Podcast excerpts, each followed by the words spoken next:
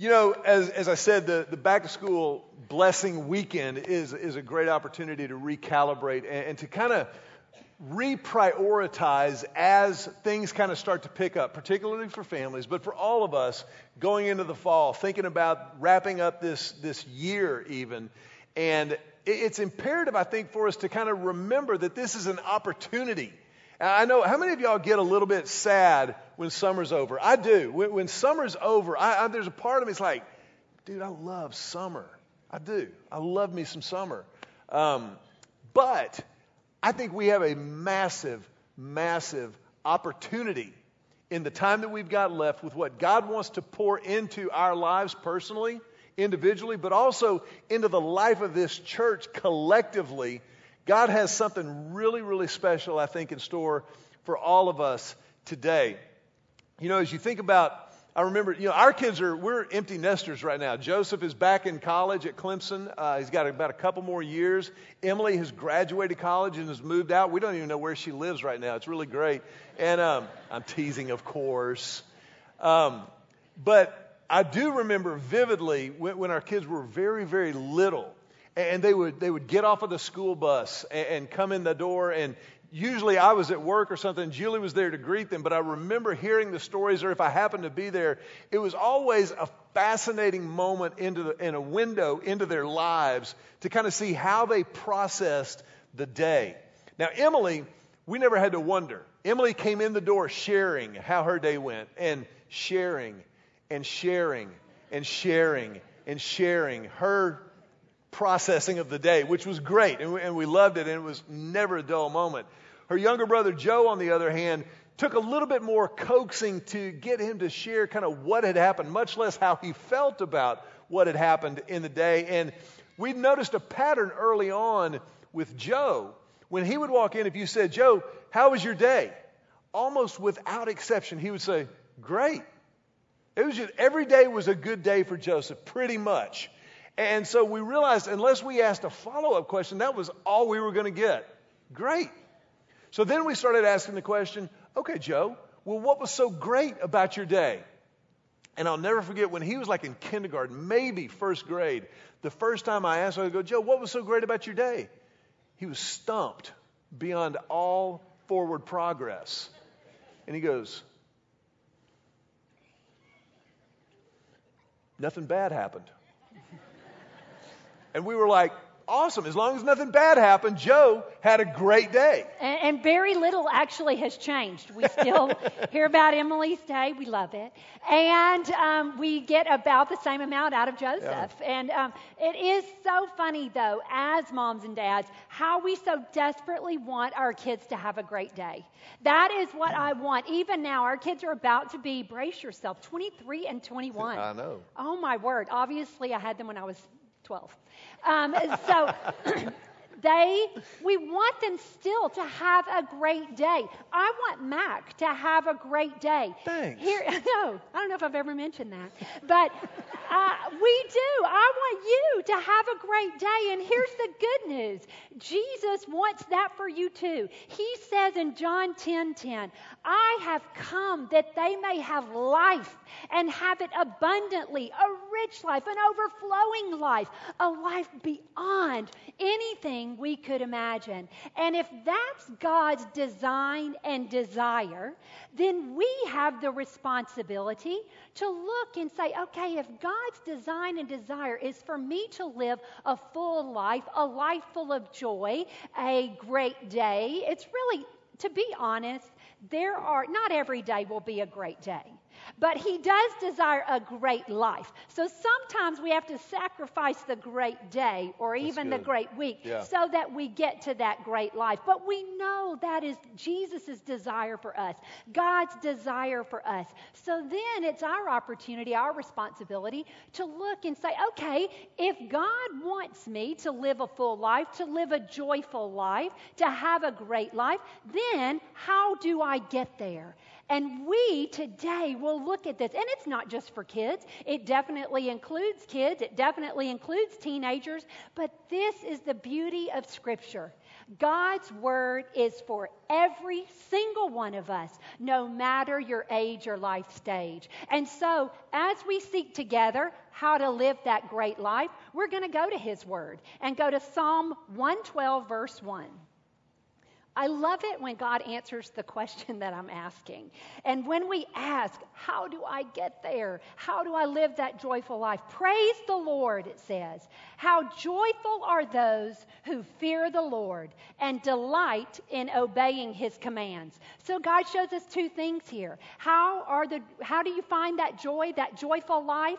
It says right here, those who fear the Lord and delight in obeying his commands. Fearing the Lord does not mean being afraid of him. It means submitting your life, your will, your ways to his word. And he says other places in Scripture too, that if you choose to submit your life to his laws, to submit your ways to his word, then your life will work better. And here, as a matter of fact, it says you will have a joyful life. So there are two things that we have to do. There's an assumption here that you obey his commands. Number one, you have to know them. It requires knowledge of his commands. And then number two, you have to choose to obey. So you have to have knowledge and you have to have self-control. This is the beauty of the local church. When I was a new mom, I thought, okay, these children, they're my responsibility. I did not cry when my children were born. I cried when my mother left. When I realized, oh, wait, you mean this is all on me? And so, and you. Thank I you. did include you. I was going to say, you had yeah, some help. I mean, on us. Yeah. And, and But I remember thinking, wow, I mean, not only do I have to keep them physically healthy, but now I've also got to teach them God's ways. And I was very overwhelmed by that. I'm not really a reader. And so when I look at Scripture, like the words are so tiny, and there's like a lot of super thin pages. It's very overwhelming to someone like me. But I knew, you know what? I'm going to keep them in church. I'm going to keep them in church because where what I don't know, I know they will learn there. And we have an opportunity here as the local church to partner with parents to raise a generation of leaders and not followers. Yep. And we take that responsibility seriously, and we have fun while we're doing it. And that's why every Sunday, parents, we have L H C kids, birth through fifth grade, and we teach God's laws. We empower them with the knowledge. We challenge them to use self-control. We want to help you do that together. At the same time, Mac teaches in here, and we give you the knowledge and the challenge to use self-control. And then on Wednesday nights, I'll tell you what, every T V show, movie will talk about teenagers. Those of you with little ones, you've probably been told, enjoy it now because soon there'll be teenagers. I'll tell you what, at Lake Hills Church, we love our teenagers. Yeah, yeah. We love our teenagers. We do. We believe in our teenagers. We've actually seen the opposite of what all of the T V shows we and could movies. not do. We could not do what God's called us to do as a church without our students. Our students are not a ministry of the church. Our students are an are an integral part of the church. Yeah, we love it. It what we say in L H C Kids is, we have so many students. We are student heavy in that ministry, and that's on purpose. Who help lead. Who he- Oh, they lead. They It is legitimately a student-run children's ministry. But we say, I can plan the greatest lesson, Pastor Jeffrey, but we'll never be cool to a fifth grade boy. and, and so we are dependent on these students. And so on Wednesday nights, we really work to equip students with knowledge and challenge them to self-control with Crash every Wednesday night. But parents, it's our responsibility to get our kids here, to get our students here. Be a part of the local church. We want to help you. And here's the thing. Julie and I can, I promise you, at some point along the way, your kids will push back. Our kids push back. Our, our kids were like, yeah, years and years ago, I remember they were like, I don't know if I want to go to Crash. You know, we'll go sometimes. Like, but that is so cute that you think that. It had nothing to do with the fact that I'm the pastor, Julie was the pastor. It was about the fact that as followers of Christ, we are the church. This is what our family does. And so you'll be at L H C Kids. You'll be at Crash. Love you, mean it. Because as a parent, I'm going to parent. And some people will say, and I understand where this comes from, people say, well, I don't want to force it on them. I get it and I understand that. Be a smart, loving parent. Explain to them the why behind it. That's why L H C Kids is so crucial for your kids to be engaged there, so that they're with kids their age and they're developing the muscle memory in first grade, second grade, fourth grade, and fifth grade of what it feels like to be the church. Sometimes they'll say, well, we want to go to the grown-up service with you. That's so cute. L H C Kids. L H C Kids is where they learn how to be the church, because when they get to middle school, when they get to high school, those relationships that they have with their peers are going to largely determine the choices that they make, good, bad, and ugly. So make sure that as a parent, we're putting them in a position to win, and they're developing those relationships, that accountability, coming alongside friends who believe the same, who want to help them live the life God's created them to live, beginning in elementary school, middle school, high school. It all works together. And, and as we've said so many times, our calling as a church is to partner with you parents to raise that generation of leaders and not followers.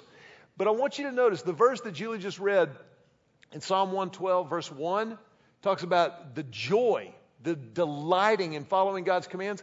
Look at how God follows that up in the very next verse. Psalm one twelve, verse two. The Bible says, their children will be successful everywhere. An entire generation of godly people will be blessed. In the original Hebrew, the writer of the Psalms dropped the mic after that verse. Just went, bye-bye. That is an incredible, incredible promise from God. If, everybody say if. If. If we will do our job, then we are setting our kids up for a win when they walk out of our house and they are buying their own food and living the lives God's created them to live. Just recently, we took um, third, fourth, and fifth graders to Jolt Camp, and we had an amazing time. And again, we took a group of teenagers to lead all of those children with us. And one of our teenagers, um, he's been uh, serving in church for a long time. I did ask permission to use his name. His name is Jackson Allier, and he is awesome. And he works with our third, fourth, and fifth graders every week. And so the second night at camp, I noticed that Jackson wasn't feeling great. He was trying to lead worship, and he was sweating, and the other counselors were like, what's going on with Jackson? Jackson doesn't feel good. He feels so sick. So I said, Jackson, buddy, what's wrong? And he said, oh, I'm so sick. I drank a lot of chocolate milk, and I'm allergic to it. Now, keep in mind, Jackson's a smart kid. He yeah. does well in academics. He's very active at school. He's been serving. I said, I'm sorry, what? And he said, I couldn't help it. I said, whoa, whoa, whoa, Jackson, I am sorry that you don't feel good, but I don't feel bad for you. I said, because number one, you had the knowledge. You knew going in, if I drink this, I will get sick. But he didn't care. He drank it anyway. So he had the knowledge, but he used no self-control. And so he suffered the consequences. And so they were saying, I think Jackson needs to go back and rest. I said, no, he doesn't. He needs to make better decisions. And so I said, get on up on that stage, buddy. You are just fine. And the thing about Jackson is he is awesome. Jackson is a great kid who uses self-control in almost every other area of his life. A great student. He is a wrestler. He's in great physical shape. He makes great choices, has great friends. But there's a weakness there with chocolate milk, apparently. But do you Of see, all the things you would worry about as a parent, wouldn't you love for chocolate milk wouldn't to be at the top of the list? Wouldn't you love for that to be your concern? Yeah. I love Jackson so much. But um, so what we remember, though, what it made me think of is how often we have the knowledge, but we don't make the good choice. We have the information, but we do not choose wisely. And oftentimes, because of that, we suffer the natural consequences. What is self-control really? Self-control is just about stopping, thinking, and choosing well. So everyone say stop. Stop. I'm sorry, I meant and do the hand motion. Everybody say stop. Stop. Is anybody else wanting to do this? I thought the same thing. Because I am. I'm sorry, I distracted myself. Okay, everybody say stop. Stop. Think. Think. Choose. Choose. Okay. Stop, think, choose. Let's do it one more time. Ready? One, two, three. Stop. Think, choose. Now do it without any words. Ready? One, two, three. Somebody didn't have some self-control right there. So stop, think, and choose. That's what self-control is. Now I want you to go back to what we talked about in the very beginning. A joyful life is the result of an obedient life. We choose to obey, and therefore we have the joy, the peace, the Um, hope. That's what we're aiming for. So, kids, adults, everyone. If my goal is that joyful life or a great day, what's a great way to have a great day? Stop, think, choose. Let's say it. What's a great way to have a great day? Stop, think, choose. Okay, so moms and dads, when you drop your kids off, as you're head- your kids are heading to the bus stop, ask them, what's the great way to have a great day? And kids, the honest truth is, sometimes you may need to ask your mom or dad, what's a great way to have a great day? And then your mom or dad, oh, that's right. Stop, think, choose. That's the self-control that God promises that He will give us. We do need it. There's so many. It's not just scriptural. There are sociological and psychological studies that have been done over the last decades about the relationship. Yes, scripture makes the relationship between obedience and joy, but sociology and psychology makes the relationship between self-control and future success. So if we want our kids to live successful, independent, um, to feel competent as adults, if we want them to live those lives, there are relationships to financial success, relational success, physical health, financial health, all of it.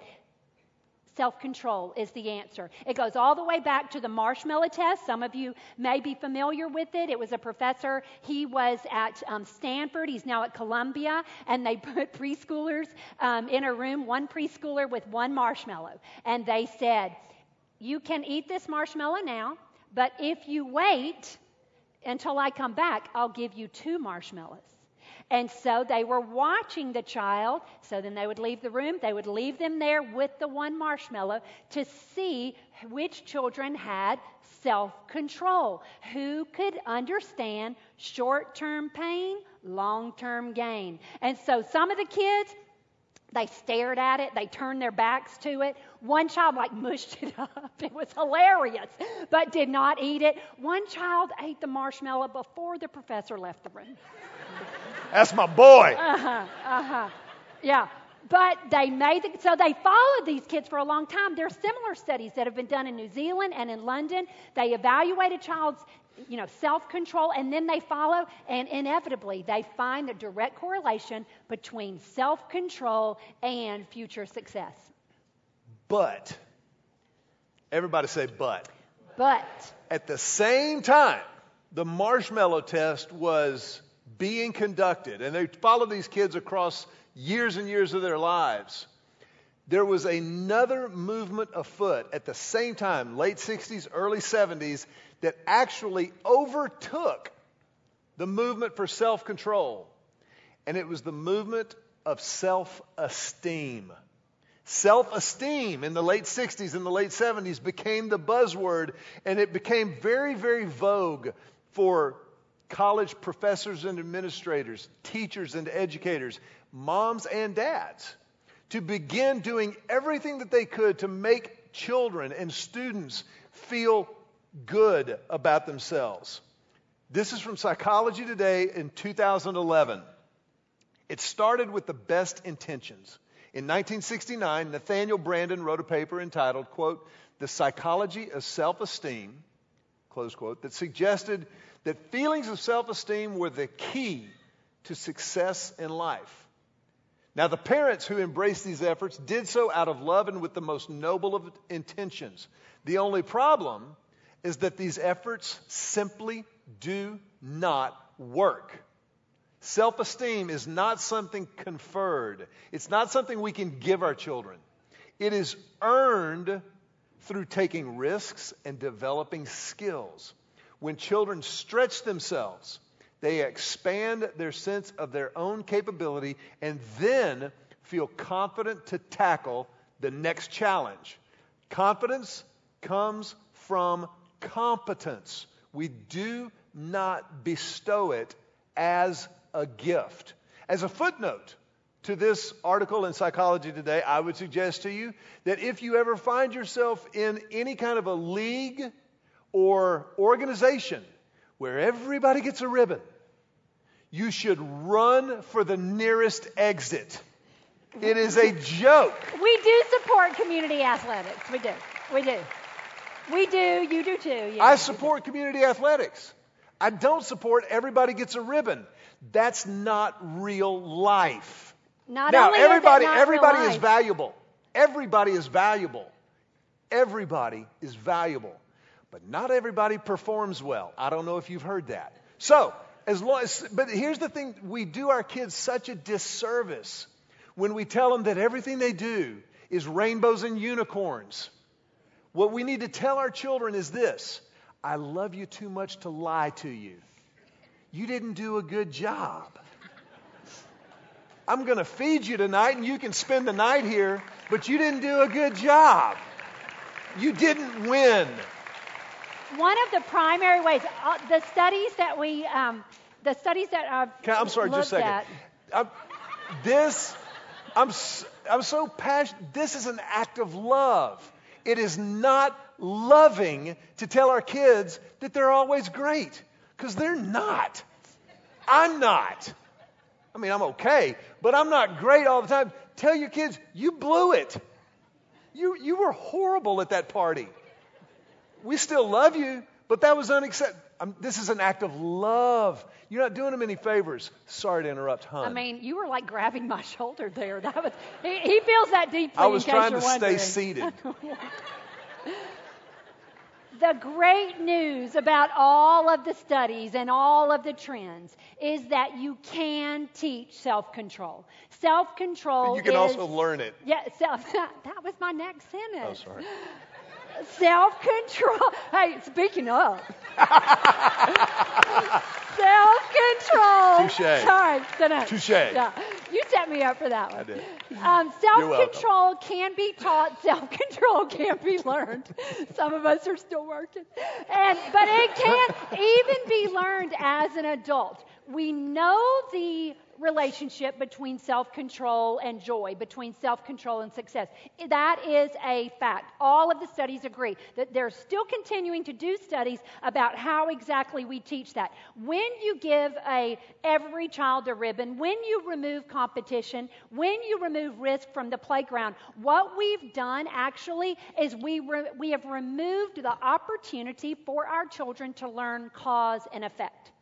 And cause and effect is linked to self-control. If I do this, then this will happen. If I don't do this, then this won't happen. We must give our kids opportunities to learn self-control by giving them opportunities to understand the connection between cause and effect. Hey, kids, everybody do stop, think, choose. One, two, three, go. Stop. Your homework is your responsibility. Okay? Your homework is your responsibility. Amen. Your lunch is your responsibility. Your room. Stop, think, and choose. Make good decisions. Um, if you're in kindergarten and you're st- you just started, don't panic. Your mom's going to help you. But stop, think, and choose. They can do it. We can do it. We have an opportunity. Here's the deal. In Galatians five twenty-two, Jesus is able to give us self-control through the Holy Spirit. Paul is speaking and he says, but the fruit of the Spirit, this is the overflow of the life of someone who lives in relationship with Jesus. But the fruit of the Spirit is love, joy, peace, patience, kindness, goodness, faithfulness, gentleness, and self-control. self-control. So if I live in relationship with Jesus, perhaps self-control is a shortcoming. I know that if I put my mind to it and I work hard, I have the knowledge. Now I implement the self-control to obey God's word. If you obey God's word, your life will work better. Remember what we said about what's a great way to have a great day? Stop, think, choose.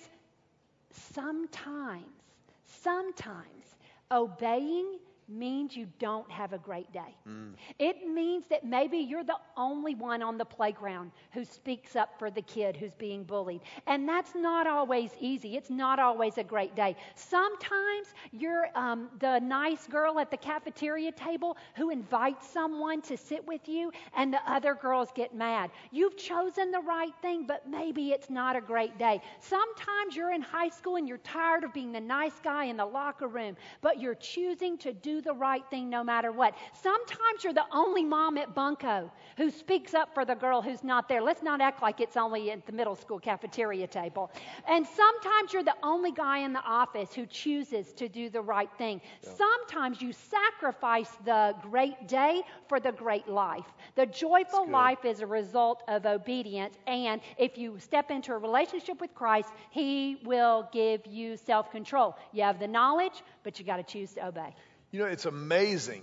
It's amazing to me when you when you train yourself and you start to look for ways that the gospel, the good news of Jesus, infiltrates and penetrates every crack and crevice of a life.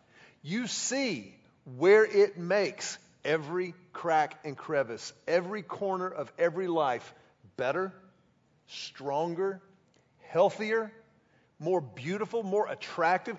Rarely does it make it easier, but it always makes it better. And as we think about this idea of, of, having, of making the choices to have self-control that lead to a great day, that lead to a great life, it all comes back to Jesus. Every road leads to the cross. Part of our responsibility as followers of Jesus is to train ourselves to learn how to see that, how to find Jesus in every situation, how to figure out how to bring the gospel to bear and to make a difference when we're planning our family calendars or schedules, when we're thinking about what we're going to be doing on Sunday mornings through this fall, when everything else is crazy and there's Friday night lights and there's Saturday morning Pop Warner, all those things, but we're going to worship together. We're, we're going to make this a priority because God has given us this gift of connecting into the family of faith, anchored in a personal relationship with Jesus, so that all roads, whether it's to school, whether it's to the sports field or the band practice hall or to the office or the bunco table, all roads lead to Christ. And when you think about the fruit of the Spirit and all of those things being rooted and anchored in self-control, it's important for us to remember how you get there, how, how that happens and becomes a reality. And fortunately, we don't have to figure that out on our own. We, we don't have to make it up as we go along. Look at the very next verse in Galatians chapter five. Galatians five twenty-four says, "And those who belong to Christ Jesus, those who follow Jesus, have crucified the flesh with its passions and desires." It means that every inclination, every Everything in my being that wants to drive me away from self-control, everything that wants to satisfy that instant satisfaction and gratification urge that we all deal with, all of that has been nailed to the cross with Christ.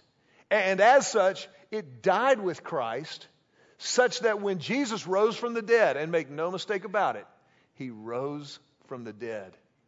He rose from the dead with the offer of a new life and a new power that we could never fabricate on our own to exercise that self-control, to come to know Him more personally and more intimately. And so a lot of people in this room know that dynamic, and you're living in it. None of us is living in it perfectly. We all make mistakes as parents, as pastors, every day, whatever you do, wherever you go. But some of us know what that's like and what it's like to walk through this life in a relationship with the King of Kings and the Lord of Lords. But if you're here today and you've never stepped into that relationship, in just a moment, as a church family, we want to just give you the opportunity to do that. It's literally an invitation from God, an invitation to personally respond to God's grace and begin a relationship with Him. You don't have to pass a test. You don't have to show up, you know, fifty out of fifty-two Sundays a year or anything like that. You just have to have a willing heart and, and pray a prayer of commitment. And, and it is a commitment. It is a complete surrender. As Julie said, you submit your life to the one who loves you unconditionally and perfectly as is, and too much to leave you as is. And the only one who will never take advantage of your surrender, who will never take advantage of your submitting your life to Him, and you give your life and you begin to walk in a relationship with Him. I want to ask everybody, if you will, just bow your heads for just a brief moment. If you've already taken that step, you've already prayed a prayer like that, I'm going to invite you just to be praying with everything that you've got for the people around you. But if you have never done that, why not right now? You know, we, we said that back to school blessing is, is an opportunity for a reset button. This is the ultimate reset on a life. To just begin to walk in a relationship, to follow Jesus. If you'd like to do that, then we as a church want to invite you just to pray that prayer, a prayer of beginning and a prayer of commitment. Just right where you're sitting, just talk to God silently and say something like this. Just say, Jesus, I need you. And I accept your invitation to the life that is truly life, that life abundant. Jesus, I confess my sin. All of it. You know it all anyway, but I'm holding nothing back. And I will claim your forgiveness right here, right now, to follow you from this moment forward.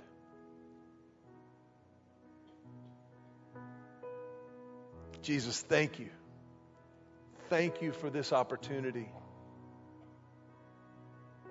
Thank you for loving me and offering to be my Lord and my Savior from this moment forward.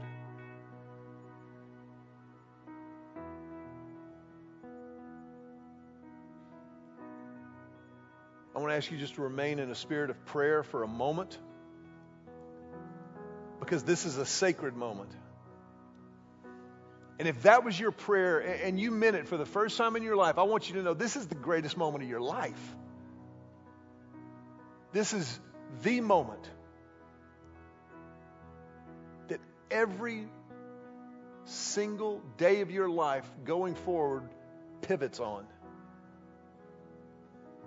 And so it's a big deal.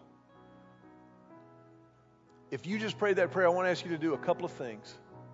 First of all, I want you to understand that you're sur- you're in the perfect place for this moment, for this prayer, because you're surrounded by people who want to help. Highly, highly imperfect people. But we want to help.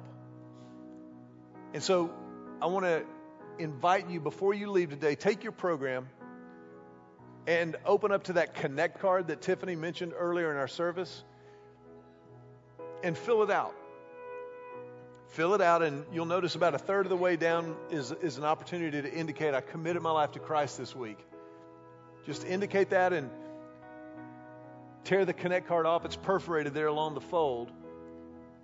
And before you leave, as you walk out the doors to your right, I want to ask you just to hand that to one of the folks who are underneath that little blue awning, like you see at the ball fields. It just says L H C dot org around it. Just hand that to one of them so that we can help. That begins the process at whatever pace works for you.